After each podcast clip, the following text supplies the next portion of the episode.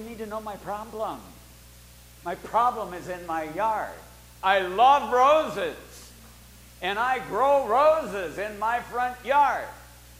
And the alyssum is choking out two of them.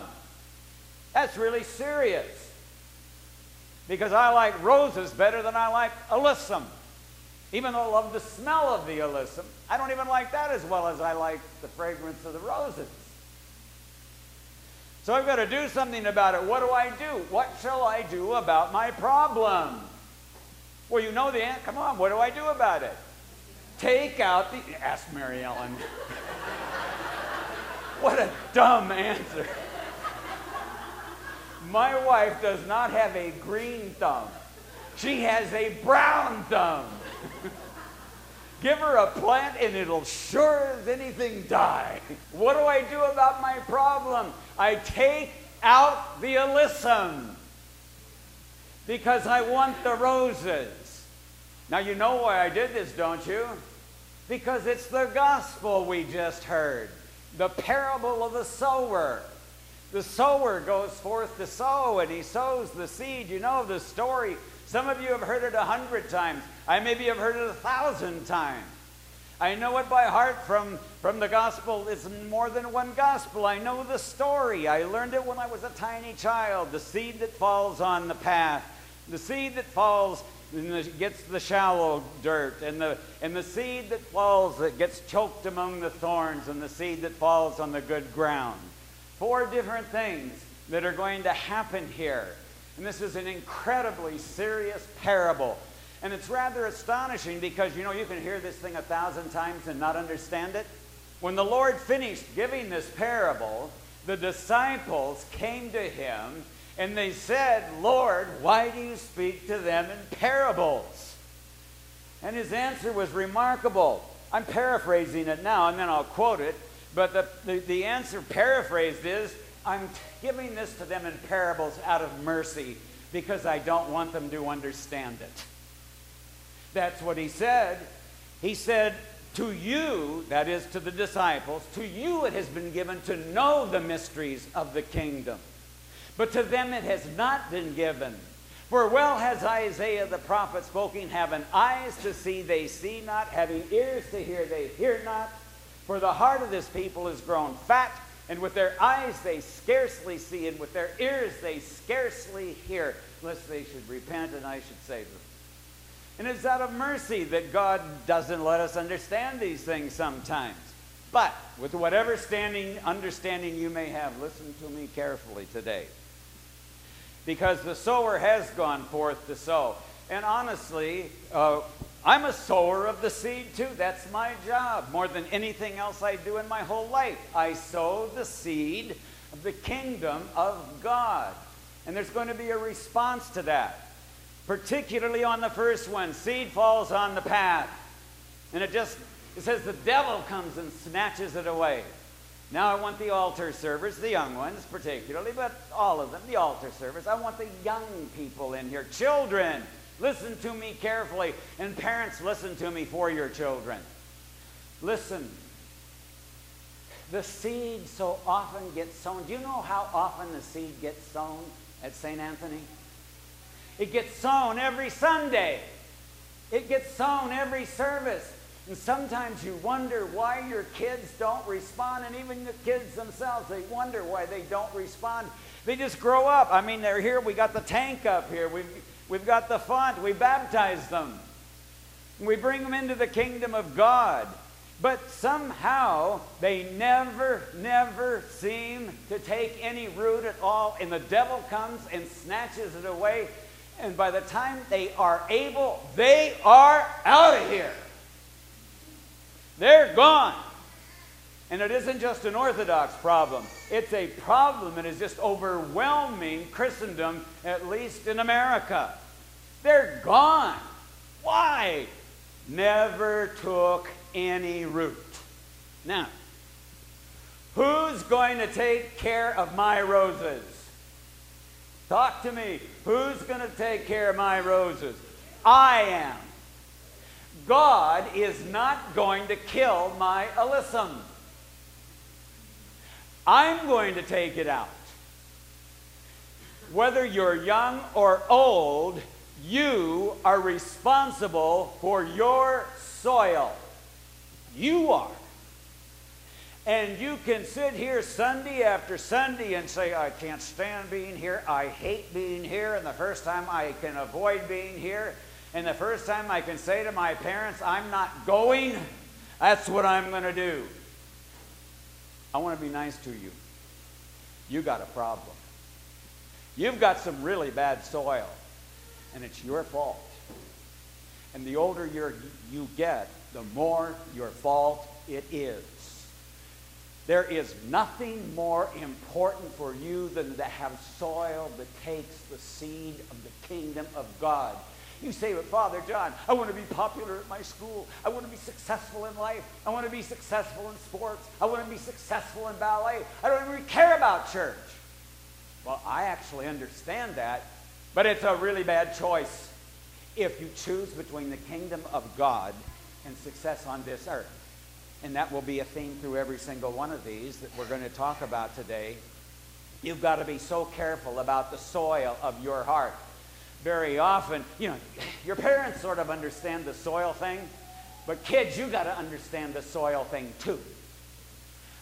I can remember being responsible for the soil of my heart probably at, at seven or eight or nine years old I can remember even Mary Ellen one time talking to Dan when he was about four or five years old. And he seemed to have a grasp of what she was talking to him about in terms of the soil of his heart, Godward.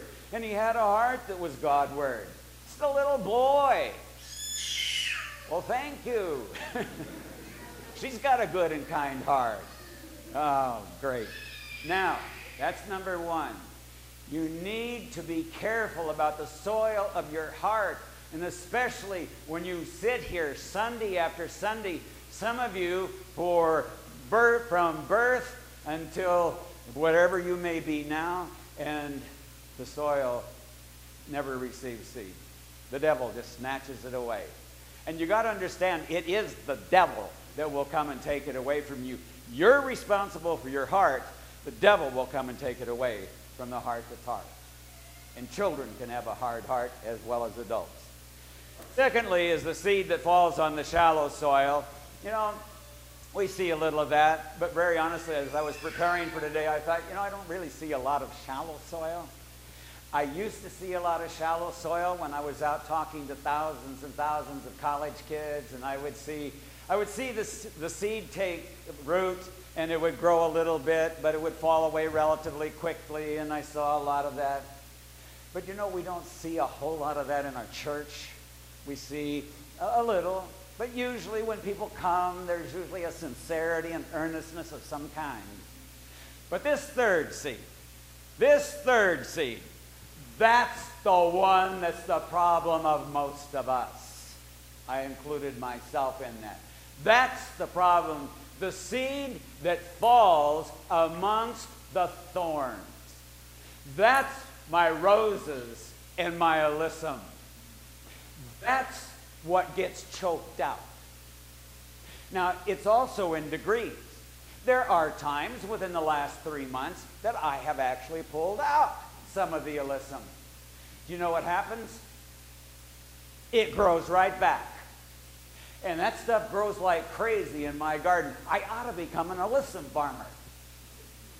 Or I ought to be a thorn farmer because it's a whole lot easier to grow thorns than it is to grow roses. I've taken some of it out. But you know what I found I'd have to do about alyssum? And, and there's a lot of weeds that get in there because the alyssum only crushes out some weeds. I've got to take it all out. I've got to take the weeds out. And I've got to take some of the alyssum out, just leave it where I want it. Well, that's what you have to do with your heart. That's what you need to do with the soil of your heart. You need to pull out the stuff that doesn't belong there. Well, what is it that's there? What is it that I need to deal with? Three things. Very simple, and not one of them is evil in and of itself. Alyssum ain't evil. I like alyssum in its right place. Nothing wrong with it. Not a weed but it does choke. Three things the cares and pleasures of this life, riches Or, what's the third thing? Pleasure. Cares, riches, and pleasure. There is nothing wrong inherently with any of those. What are the cares? Jesus was very clear about the cares. Basically, three things. Do you know what they are? You do. Food, clothing, and shelter. You need those, but they can get out of proportion. And sometimes you're worried sick that you're not going to have food, clothing, or shelter. If you're going to worry about it, I would suggest you stop praying the Lord's Prayer. Why pray, give us this day our daily bread, if you want to worry about it yourself all the time? The Lord said, Pray this way, give us, amongst other things, give us this day our daily bread. And we pray for that so that we don't have to waste our time with that particular care. I learned a little song when I was young, basically comes from the scriptures Be not dismayed, whate'er betide, God will take care of you. Well, He will. He won't take care of you of everything you want, but He will take care of you of everything you need. He will take care of the cares. It's much better to let God care than for you to be overwhelmed with care. You need food, you need clothing, and you need shelter. But if you get those out of perspective, it'll choke out the growth of that plant that has been planted into you, that divine plant who is Christ. And in him you grow in the kingdom of God and you grow with the blessings of eternity being stored up for you. You grow so that there are riches that come in this particular parable. In, in one gospel, it's 30, 60, and 100 fold. In the gospel we heard this morning, it's just a hundredfold that you grow. Okay. Cares. Second, riches. Folks, got to be said in La Jolla. Got to be said in this congregation. It is easy to get captivated by riches. There is nothing on this earth wrong with being rich. As a matter of fact, there are instructions in Scripture to those who are rich. And it does not, only one time did the Lord ever say, Sell everything you have and give it to the poor, and you'll have treasure in heaven, and come follow me. He said that to a rich man, but the only one time. St. Paul speaks to the rich, and he tells them what they need to do be benevolent, be, be giving, be, be kind, give it away, give. But he doesn't say that. He doesn't say, Oh, you rich people, you're evil. No, there's nothing wrong with being rich. It's when it gets out of perspective. That's when it'll choke your roses. That's when it'll choke, choke that plant, that divine plant, that living Christ growing within you. That's when that when the when the riches of the kingdom of God disproportionately to go apart, where you're growing rich maybe in the things of this earth, but poor in the things of the kingdom of God.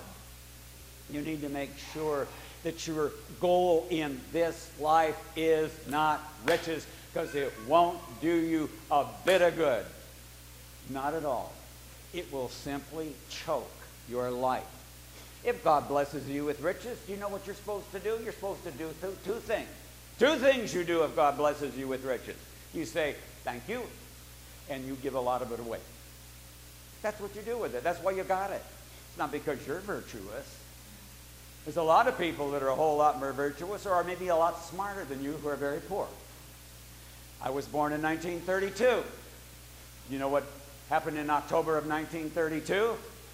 Yeah, one of the worst crashes that ever occurred economically, financially in the history of this nation. Yeah, I was born in the worst month of that crash. And there were a lot of PhDs and a lot of former very wealthy people standing in soup lines, trying to get any kind of a job. I remember a cousin of mine who was about 12 years older than I am. He was working picking beans in the San Joaquin Valley. And he said, John, if a guy just stopped to smoke a cigarette, 10 guys were behind him ready to take that job, and they got it. There wasn't a break. If you had a job at all, you were very, very fortunate. And a lot of people had jobs that weren't as qualified as a lot of other people. Don't take credit for your riches. Be thankful for your riches if you have. And pleasure. Oh, this is a touchy one. Do you know there's nothing inherently wrong with pleasure? Don't you enjoy a sunset? Don't you enjoy hearing a concert? I could probably listen to Valerie sing for all day long. I just love hearing it. I enjoy it. I find it a great pleasure. There's nothing wrong with that. It's only when your pleasures get disproportionate. It's only that's why you get it's when you do when you get out of bed for that purpose. Do you know why these two churches aren't jam-packed and overflowing this day for the most part? One word, pleasures. That's why we're not packed. That's why Torrey Pines Christian is not overflowing. It's why St. Anthony is not overflowing. There's a disproportionate desire for virtually immediate gratification in pleasure.